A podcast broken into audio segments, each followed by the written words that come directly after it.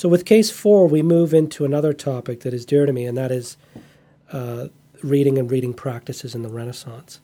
And this is looking largely at those books we know Shakespeare read and consulted, used for his plays, while also broadening that lens to consider uh, the wider kinds of media available to him, the kinds of books that he likely encountered, and how that may or may not have um, informed his work.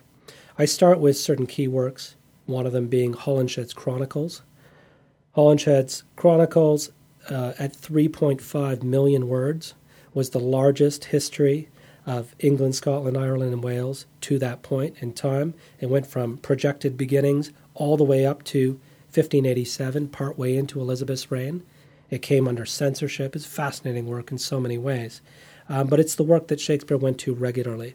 All the history plays he uses it for, as well as parts of Lear, Macbeth, and others. That was central. And I surround that with other uh, books like The Mirror for Magistrates and so on, which are other historical works that he, he turned to. The equivalent for Holinshed for Shakespeare's engagement with ancient Rome was Plutarch. And in Plutarch's Lives of the uh, Greeks and Romans, famous work which had been translated into French by a man named Amyot was then translated into English based on Amyot's tradition or edition by by North.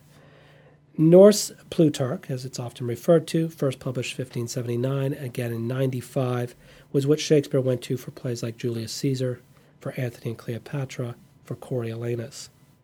And what's fascinating about Plutarch versus Holinshed, Holinshed reads chronologically. We move from one reign to the next. With Plutarch, it's about lives. So if you're in the life of Julius Caesar, you might have a reference to Anthony. If you're in the life of Anthony, you might have a reference to Julius Caesar. So Shakespeare is constantly going in and out of all of these sections, taking one thing, modifying another, and then ignoring whole decades.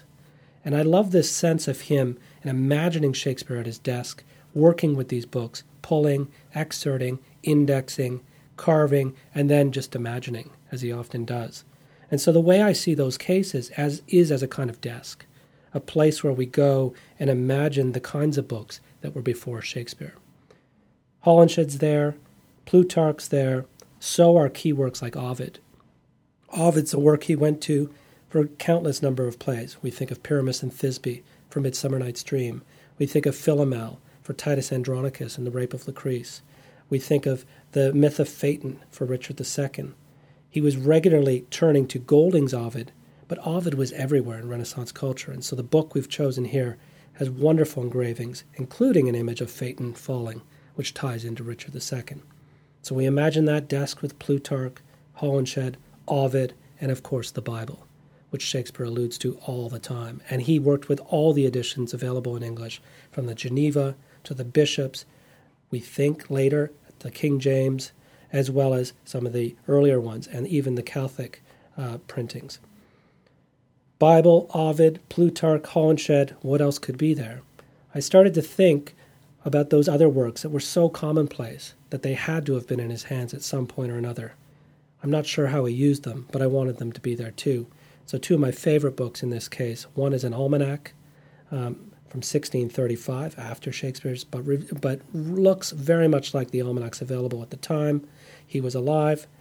It's one of only two copies that survives. And beside that, an equally rare book, a prayer book, small, beautifully bound in uh, gold tooled binding, also one of two surviving copies. How did these books feature into his life? How do we mix then those learned sources we know he went to with the everyday that would have been around him?